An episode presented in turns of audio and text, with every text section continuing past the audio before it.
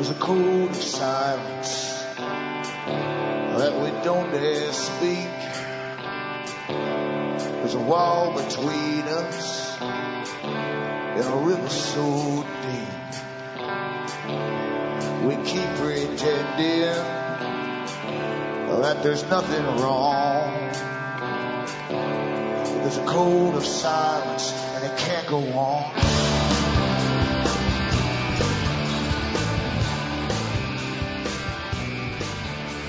Hi folks, I'm Alan Watt and this is Cutting Through the Matrix on the 12th of April 2011. For newcomers, I always suggest you look into cuttingthroughthematrix.com and hopefully you'll find uh, hundreds of audios to enlighten you, as they say, uh, into the big system into which you've been born and to show you how big incredibly big organizations, worldwide organizations, all working together, plan the future as they plan the present, and as they actually planned the, the past, the past that your parents and grandparents lived through, all for a, a form of global governance, as they call it, but it's also to do with um, a, an orderly society, a society which is planned as opposed to individuals just meeting up and having children and then deciding what they want to do, including even leaving school. Uh, they want school to work and so on. They'll decide what you're good at and that's all you'll be trained in, in fact. Who needs geography when you're going to be a carpenter? That's the idea behind all of that. So it's a planned society by those who have deemed themselves the most fittest to plan it all. Uh, that's the most uh, wealthy elite families on the planet who've held onto power for many generations uh, and, and their, their wealth. They haven't squandered it by having um, children who go off and just blow all the cash. Uh, and that's why they have arranged marriages and so on. So they've pulled off their big trick to build empires, use empires, and then eventually they've got a world empire. Then they flatten all the countries they've used in the past. That's what they generally do, and go ahead from there with their big plan. We're pretty well there at the moment, actually. And of course, United Nations is a focal point, the big hub for, for all the global agreements that we, we go through. Now, remember too, you're the audience who bring me to you, so if you want to buy the books and discs I have for sale, Go into cuttingthroughmatrix.com and you'll find out how to do it there. From the US to Canada, you're the only country left outside Canada. They can still send a personal check to Canada. You can also use an international postal money order to Canada. And you can send cash or use PayPal to order. Use the donation button you'll see in the com site and uh, follow it up with an email with name, address and order. Across the rest of the world, you're stuck with Western Union, MoneyGram or PayPal. So that's what we've got so far. Eventually there'll be one system for worldwide, even local in fact, it'll be a worldwide system when you have your international ID card, which most of you already have, even though you don't know it, because uh, we all have, most of folk have driving licenses and using that even in international databases as well. So the world that we're living in today, uh, as I say, was planned long ago. I've mentioned many of the big authors who took part in the planning stages. Often they dealt with philosophy, uh, and, they were classed as philosophers, many of them.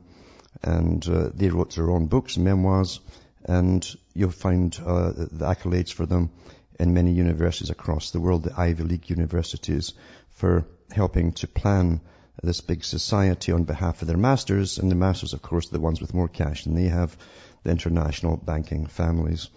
And there's not very many of those characters, guys who actually lend to nations. But uh, this is the plan, as I say. We're living through it today. They've almost finished their mission. You can follow them down through history as they move into a country, build it up as an empire through trading and war eventually, and then collapse it behind them, leaving it in masses of debt. And, as, and meanwhile, before they've left, of course, they've already set up another country to hop into and do the same thing again there. When the money pulls out, the countries, basically collapse behind them, left with massive debt. And that's what you've seen all down through history. Uh, it's interesting to me that Arnold Toynbee and others, big uh, people at uh, Oxford University, and uh, there were actually two of them, a father and a son, uh, talked about this uh, system. And the US eventually would be the empire for a while, the policeman for a while of the world, and then it would be flattened basically. That's what you're seeing now. Back after this.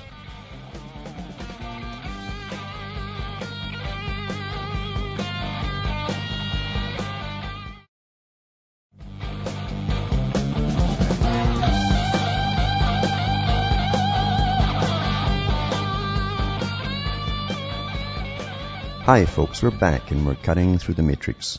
Perception is what everything really runs on and how we perceive things. And even in ancient times, uh, uh, uh they, they used to alter perception. The, the priests did at least for the ancient people in the old pagan times, as they call paganism.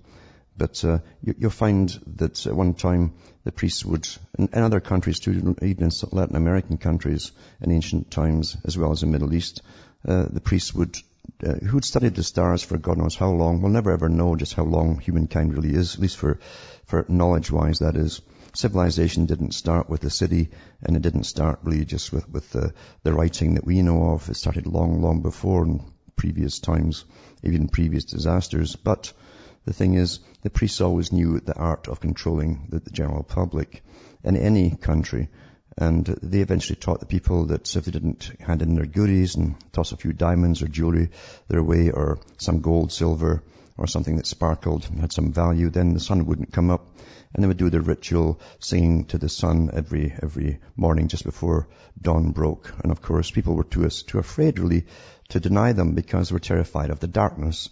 In ancient times, darkness was a, a scary thing because you didn't know what was coming at you in the dark, either people or animals kind of much like today. So, but anyway, uh, that's how they, they drew in the loot from the from the public. And eventually, after a generation or two, of course, it's quite natural. The children grow up thinking it's all quite natural.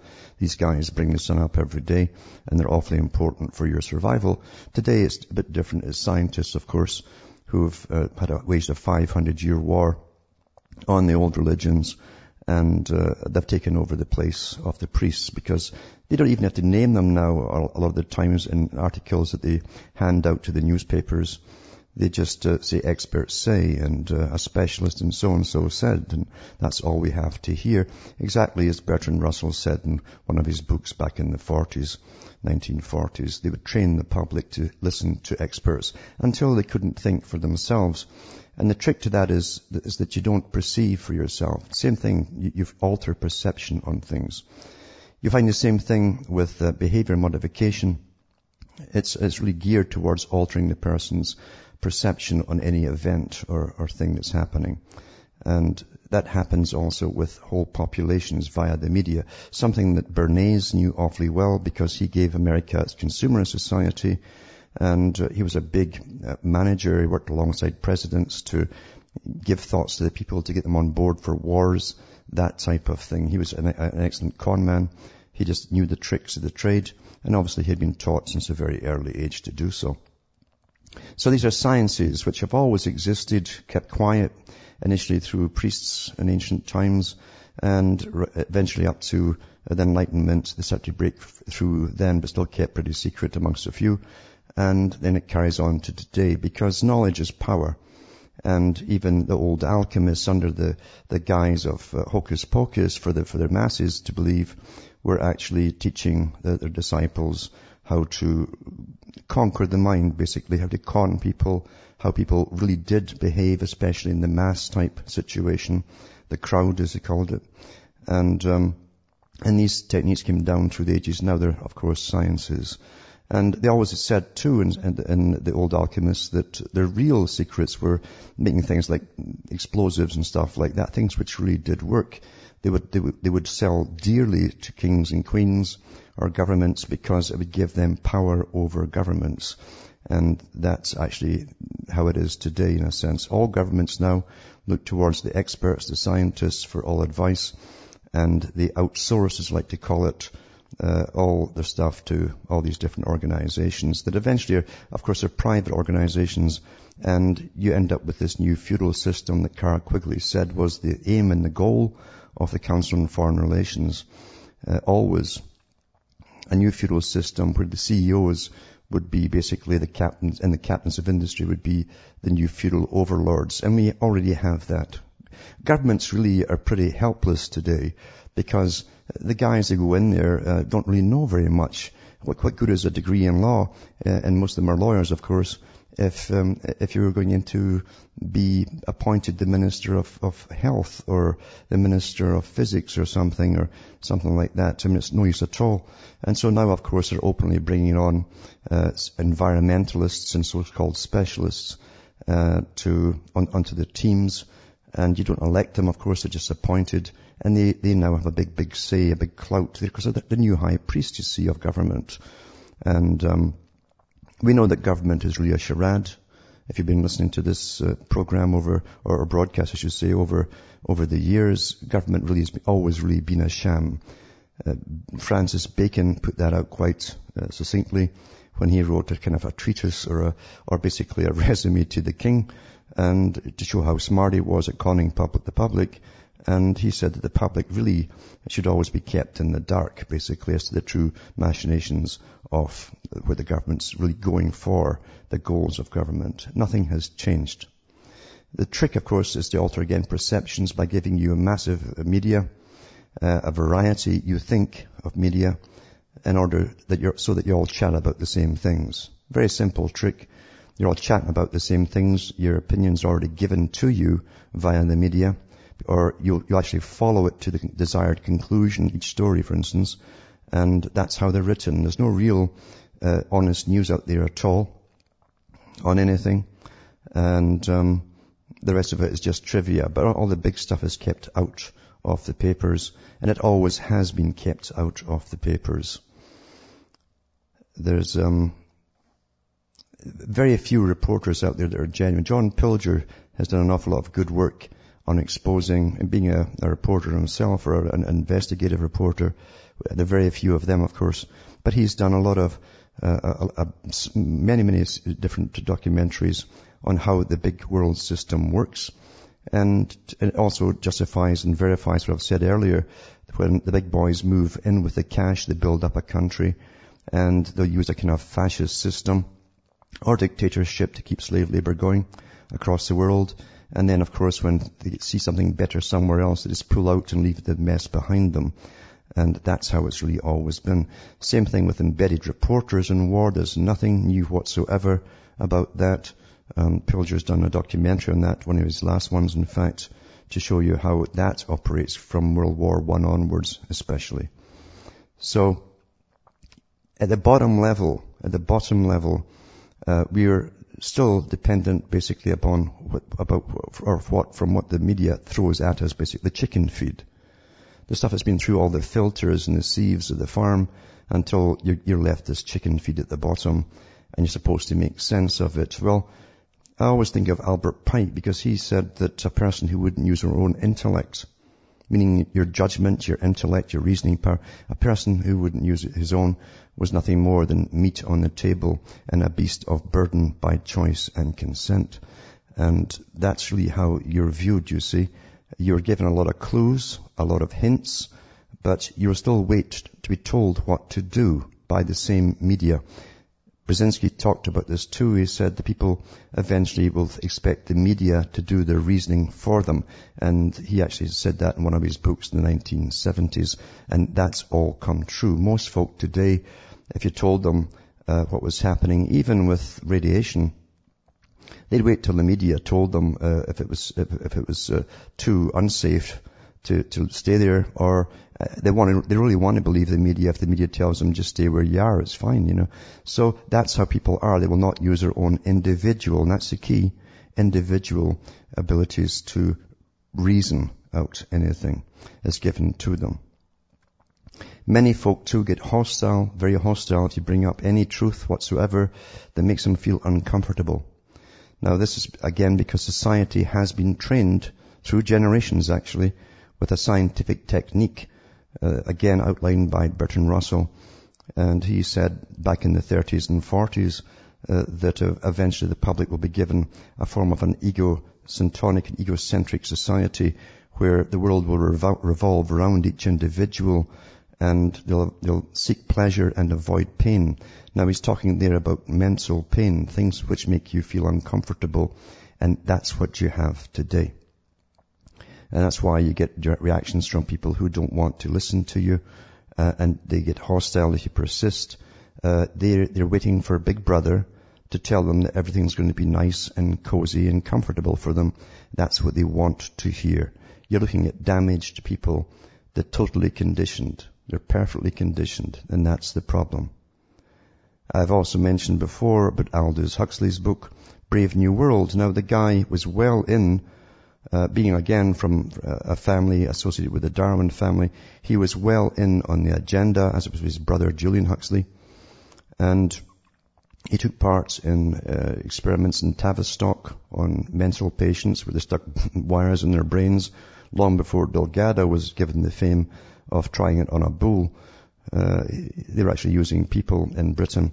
But and he thought that was wonderful, by the way, at least Julian, Julian Huxley, uh, Aldous Huxley. But he did mention the same thing that um, in Brave New World that uh, the society would be created and dominated by a small group of men. You'll find him verifying this in Brave New World Revisited. And he, and his talks that he's given at some of the, the, top Ivy League universities. I've got links in my archive section at cuttingthroughthematrix.com. You can hear him talking about it. And, and he knew this was a plan. And, um, he talked about genetic engineering back in the 1930s. I'm sure they were talking about it long, long, long before that and, and actually playing on it too before they supposedly even discovered the gene on the lower levels of reality. That's why you have research. They've already done the searching. And he, talk, he talked about it in Brave New World, how a society would be created where people would be cloned for their workstations basically. And you have your alpha, betas and thetas and so on all the way down for your, your particular type of work to do. And I'll, I'll, I'll continue with this on this line because it'll tie in with what I'm talking about tonight back after this break.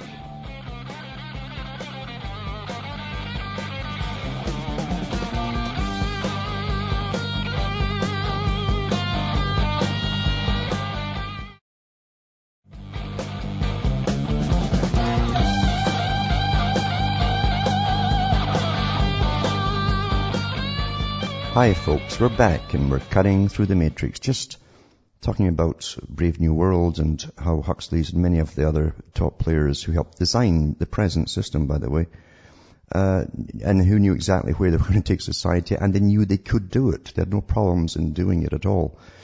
And because the biggest money boys in the world were backing them for cultural changes to ensure that it happened and giving grants to universities to ensure that certain curriculum would go through and certain things would be taught and other things would not be taught. However, in Brave New World, when you look at the so-called primitive that, that gets to go into the, the modern city uh, of these advanced uh, types of clone people, uh, they think he's kind of quaint, this guy who talks about Shakespeare and he talks about, uh, he talks about mating, having a, a, wife and stuff like that.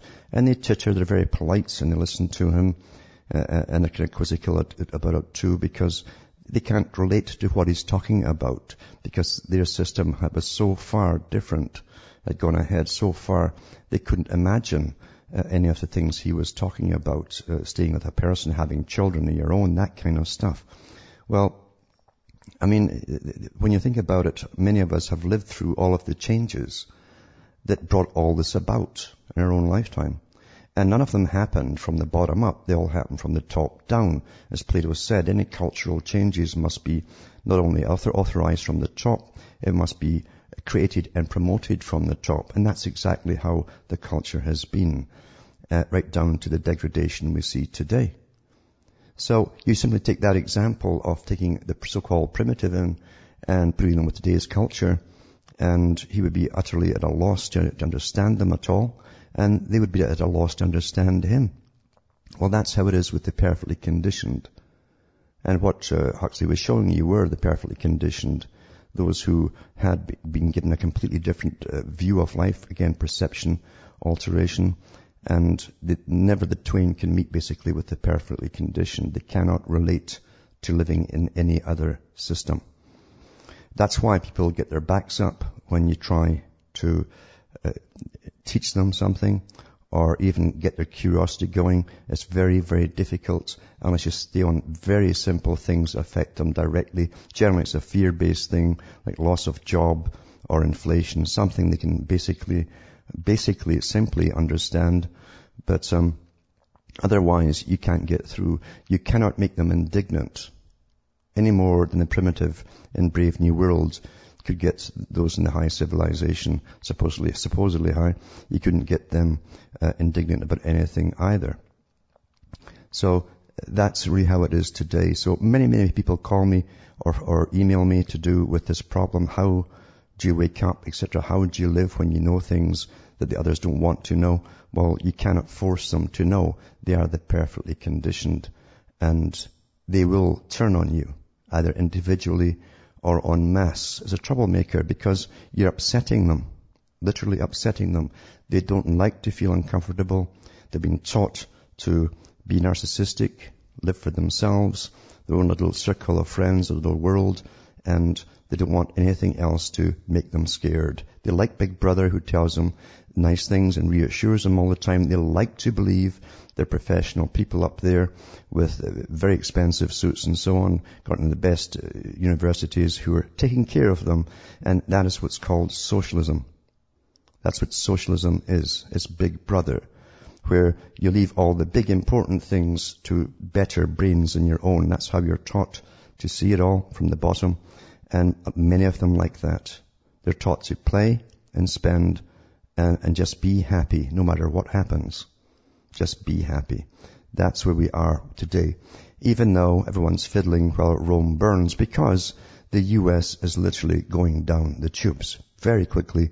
And I've said this for years that the US was really created to be the big military and industrial machine for war to conquer the rest of the countries, to push the same system. It took over from Britain and it pushed the same system across the world as it's still doing today.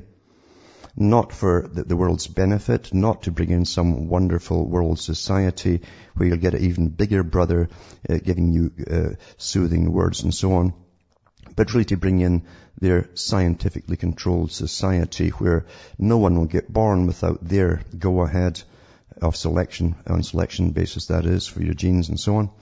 And eventually they hope to actually breed, just like Brave New World, they'll breed workers for the future. And I am certain they have the abilities to do it now and probably have tested a lot of things out on, on little islands off the coast here and there uh, over the last hundred years. Because if you notice, even the James Bond movies, it wasn't the big countries really it was a problem. It was very, very wealthy men with lots of cash to hire lots of scientists and and uh, they actually had islands and all that kind of stuff to do their experimentation. Who's going to stop them? What law is going to stop them? There's none, you see. So we're living in the dark at the bottom level and we're taught to be afraid all the time of the economy, the economy, the economy, because you see, you've been trained that that's what you uh, really exist for is to serve the economy. And if the economy goes down, we all go down, a collective punishment. Now, where did this idea of collective punishment come from?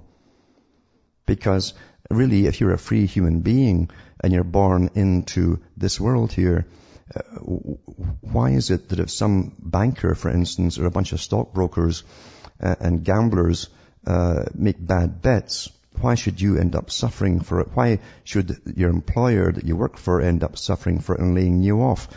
None of this is answered. It's, it's given to you as the normal way, and most people never think through that. The whys and wherefores are who on earth designed this? Back with more after this break.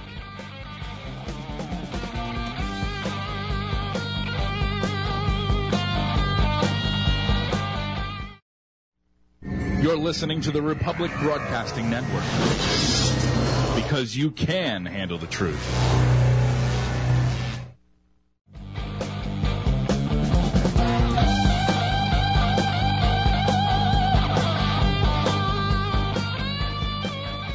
Hi folks, we're back and we're cutting through the matrix, just talking about this big system and how they use Britain for a long, long time to create an empire the Royal Institute of International Affairs, Dash Council on Foreign Relations, uh, really uh, pushed for this global empire.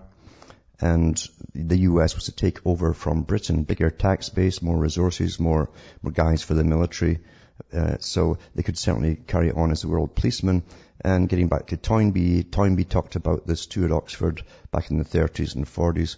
And, and he, he mentioned uh, that the US would come forward a few times towards the end of its life as a policeman of the world. It would be beaten on one, he said. They'd, they'd rally and come back again.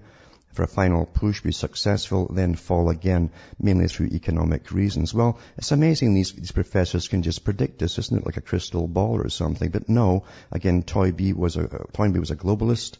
He, he was a guy who personally taught many Rhodes Scholars for world government and um, he knew the agenda. They even had a timetable.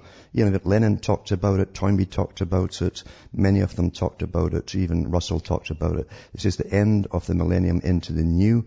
That would be the, their time, the century of change, where their big plans would come into fruition. Well, you're living through it today. And just like you get all these quakes around Japan, you've got the whole world quaking as the big changes are pushed through. Again, through treaties and, and, uh, and agreements that they've signed at United Nations, all run again by one big powerful group. Uh, and the, as I say, the Royal Institute of International Affairs are the ones who set up the League of Nations and then oversaw the setting up of the United Nations. So world government's always been their goal, not to bring a happy family together, not to have multiculturalism, and not to feed the poor, but actually to bring in a scientifically controlled and planned society, an orderly society where there'd be no free will, none of this free choice stuff. They can't get their work done, their big agendas through if everyone's uh, haggling with each other over what should be done. So that's what you're going through today. And the US definitely, as you've noticed, I hope that you've noticed is going down the tubes rather quickly with a debt that I don't care how many generations they could even have if they were allowed to have children or even wanted to have children in this culture, uh, it would take to pay it all off. Be phenomenal. It's impossible. Now, I'm going to put some links up tonight too I'm sure everyone's heard about Japan and so on, what's going on today with the quakes uh, and the tremors. There's more tremors than the guy with the DTs. I'm telling you, as, as it keeps, uh, it's, it's, the biggest drama we're, we're, living through for a long time, or we will live through for a long time.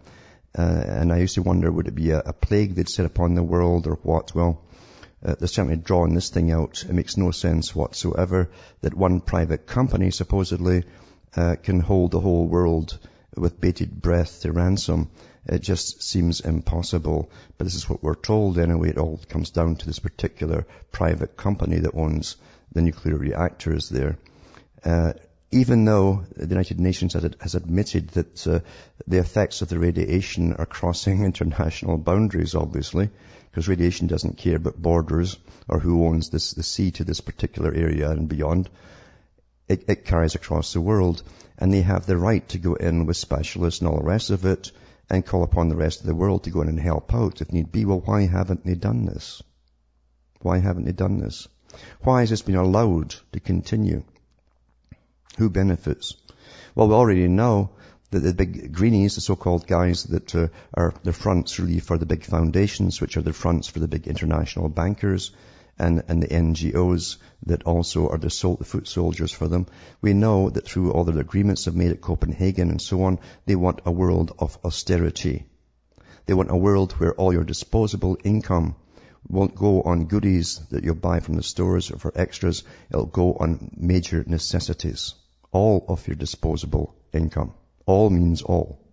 That's what post-consumerism means. And look it up at the United Nations yourself if you want to find out what it means. There's got lots and lots about it. And you'll find this with taxes too. We're getting more and more taxes coming in. And taxes on gasoline are to come in. Uh, carbon taxes, even taxing by the mile. Of course, I've talked about this at the United Nations for many years now. It's, it's coming in. Uh, Britain, I think, is actually passing it. And uh, they're the first ones to do it. We've also gone over in this particular uh, talk uh, format uh, I've done over the years, the agenda from the United Nations, Agenda 21, and how you've all to go into your little community areas. Now, initially they'll put you in existing communities or, or, cities, actually cram you into the cities because they expect the population to plummet. They've said that themselves. And I put up even the army think tank for NATO and Britain their own website a few years ago. I've, I put that up on the, look at, again, look at the archive section at cuttingthroughthematrix.com. And there's about 90 pages on the future up to the year 2050 or so, where they say there's going to be a, a drastic reduction of population. Well, how are they going to do that? Well, we're going to find out with this radiation for sure, because that's going to affect an awful lot of people. both in sterilizing and killing off over the years. So you've got to understand why you're going through what you're going through. It's all planned this way. The stock market was always a big balloon, a big bubble, and it's run on faith and conology, the art of conning, of course, and and uh, again greed for for the suckers down the bottom, and uh, if they wanted to keep it going for another 20, 30, 50 or 100 years, they'd have kept it going, believe you me. Quite easy to do. And every economist is taught right off the bat, you never give out bad news. Because then people get scared, and the small investors especially, the millions of the small ones, and they pull their cash out. And who did they get to announce it to the world that the stock market was going to be worse than the 20s and 30s? They got the president to come out, the president. That means it was meant to happen. To kick it all off for the 21st century. So we've got martial law across the whole world pretty in, in this 21st century. They say you've got every right except the right uh, of, of, privacy and uh, and to escape the system. That's that's it basically. You have no right to escape the system. The, across the whole world. And everyone's adapting into it. Again, too, getting back to those who are perfectly conditioned, you see, they don't know themselves that they've been trained to adapt into everything. Everything must be okay because the government's authorized it, so it's fine. They adapt into everything. You cannot humiliate them enough. If they ask them to strip off naked and don't, you know, don't even bother, but with clothes at the scanners and airports, they'll do it. Give them a, little bit of time and encouragement and they'll do it. So anyway, as the Agenda 21 is rolling on, I'm going to put a little bit up tonight on that and uh, from the Club of Rome. The Club of Rome are big players. and they're a private foundation uh, funded by the same bankers, uh, getting cash from the same big foundations, other foundations like uh, Rock- Rockefeller and so on, Ford, Carnegie, etc. All the big boys. And also a list of their newest members. And you'll notice if you go through uh, these members, they're all into uh, environmental uh, sustainability, um, population control, all that kind of stuff, and they all work for government. So you see, the Club of Rome have members on every governmental panel across the planet, and you did not elect them. And electing doesn't mean a darn thing today anyway, because your presidents are the same thing. They all belong to the Council on Foreign Relations. You can get anybody to be the president, as long as they can read the script. We know, we know that from George Bush. With Obama, they're shielding him more. And notice this too, this is another thing you're finding in this day and age.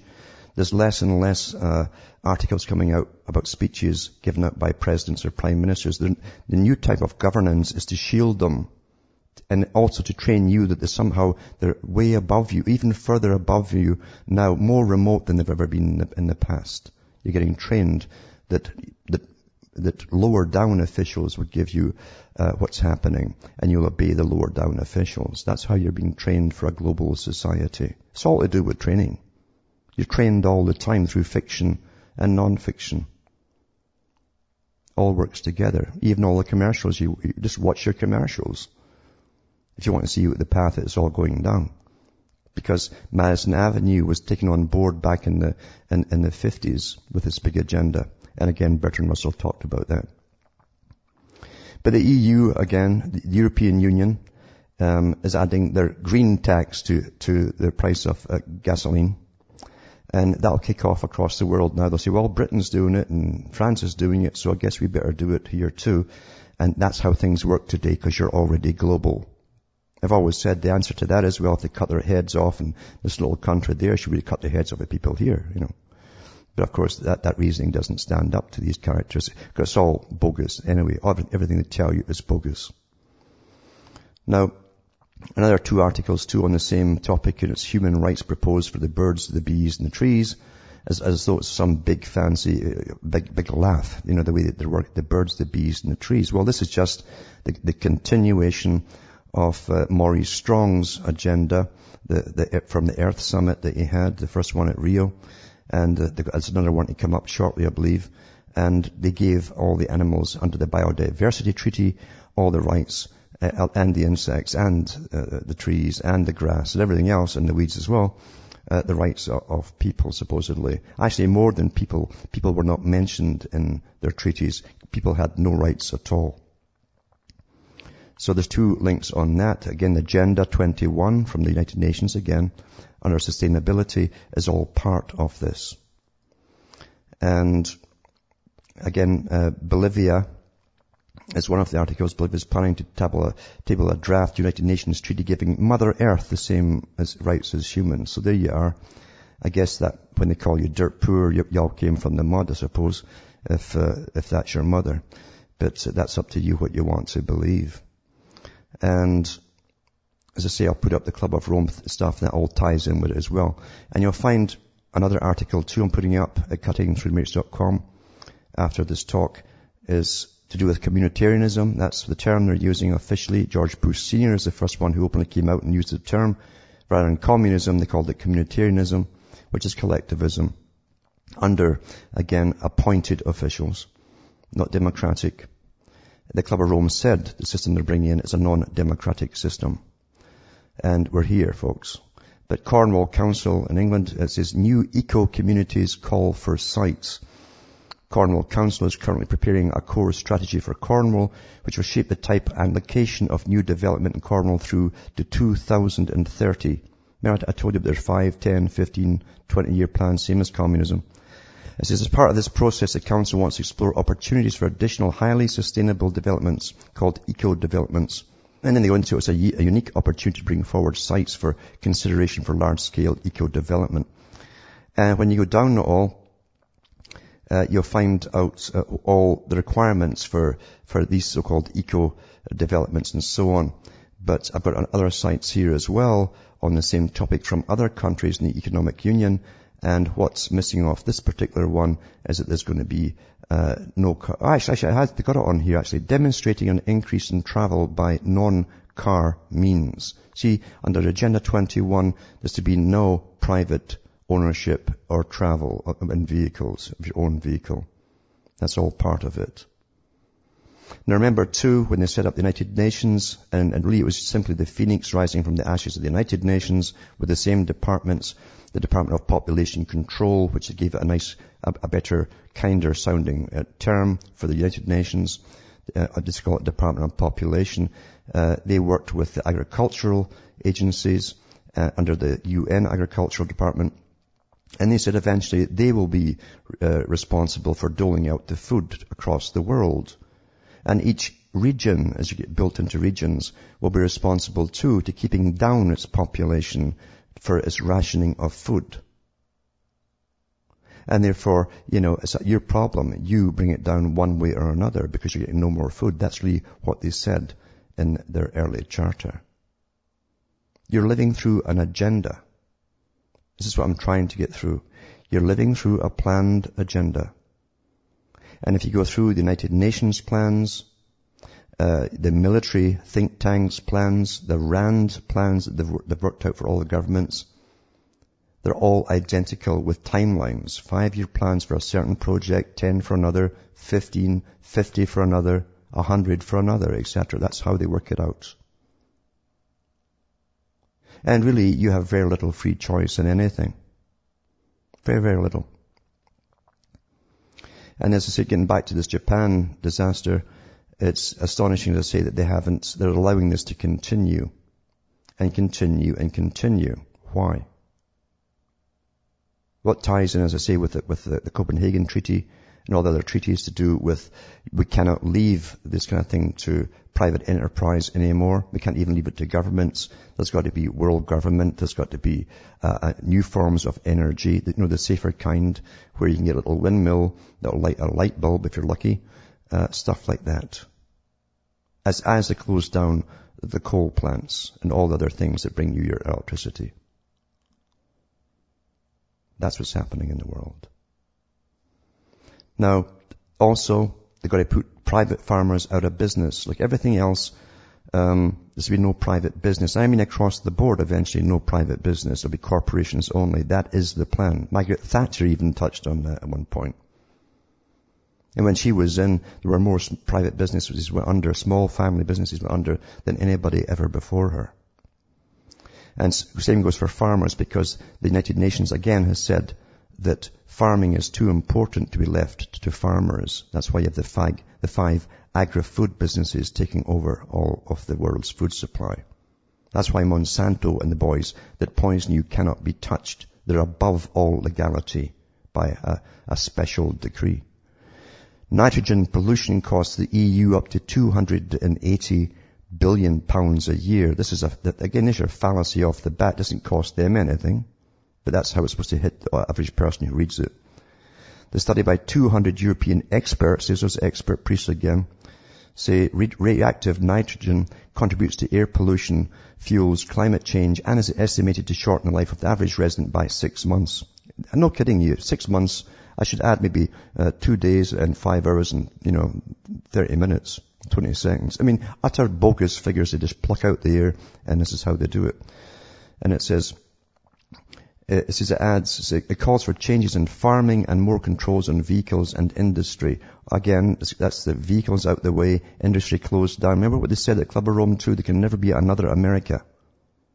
Everything in America should be dismantled. Totally, that's what they said. And returned to the wild, basically. So, controls on vehicles and industry. Well, it's hardly any industry left here. It's all in China. But they've got special permits under most favored nation trading status under the, the World Trade Organization. The problem would be greatly helped if less meat was consumed, so you'd be vegetarian. Uh, Toffler came out with his book, The Third Wave, and he pushed that too, a big, a big player in these big think tanks. And I've said this for years, you will be vegetarian whether you like it or not. And it won't be any, your choice of vegetables, it's what Monsanto and the boys throw at you. That's all you'll get to eat. Again, it brings down the population quickly too though. Back with more after this break.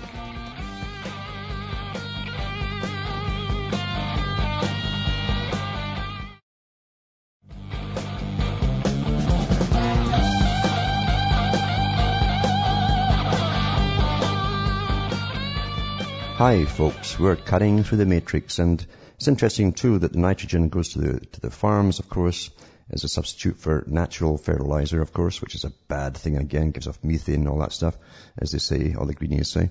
But it was interesting, it was invented by Fritz Haber, and that came out from the BBC actually recently. I'll put that link up as well. He was a guy who created poisonous gases to kill folk in warfare, came out just in time with his nitrogen uh, for World War One, made a fortune, made a killing, you might say. And of course he's portrayed as this kind of hero as well because the side effect is they could use the surplus and dump it on the farms and that's what really what helps to grow your tasteless food today. Now there's a, a caller on the line. It's Willis from Idaho. Are you there, Willis?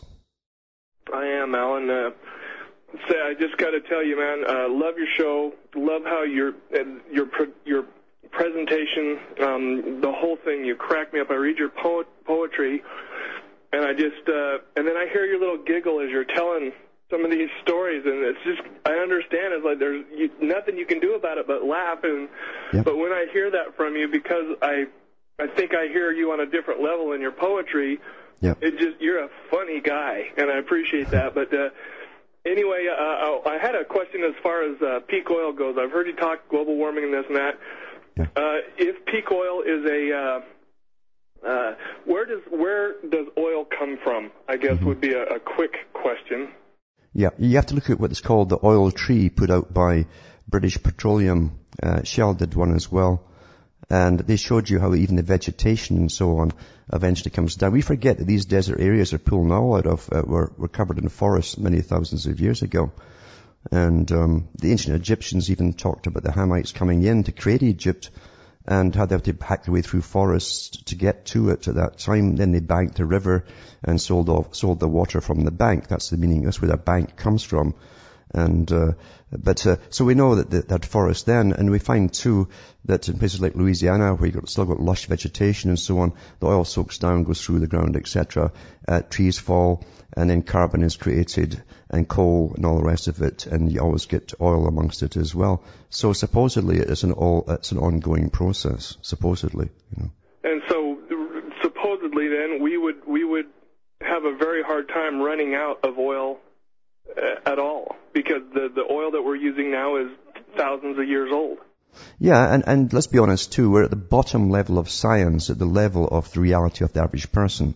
There's three levels and they can certainly create synthetic oils and so on. They could, they could have gone way past the internal combustion engine a long, long time ago if they wanted to, but the, the, the plan was not that. The plan was to give folk, uh, especially in the US and Canada, where they had to travel to work long distances sometimes, the ability to do so as they built up the big industrial and war-making machine.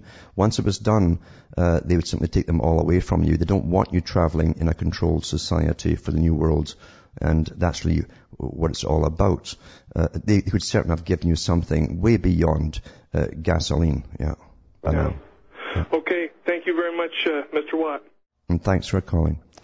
Yeah, but it's true. You got to laugh or you cry. I tell you, because uh, we're going through so so much utter nonsense today. And remember, the media is not your friend. The media is there to keep you at the bottom level. I would even call it reality. It's conditioning. That is their true function today. Most articles in the paper are handouts from big corporations to the media who are happy to put them out for them, or they're given out by governments to them. They don't even need journalists now. From Hamish myself from Ontario, Canada, it's good night to me. Your God or your gods go with you.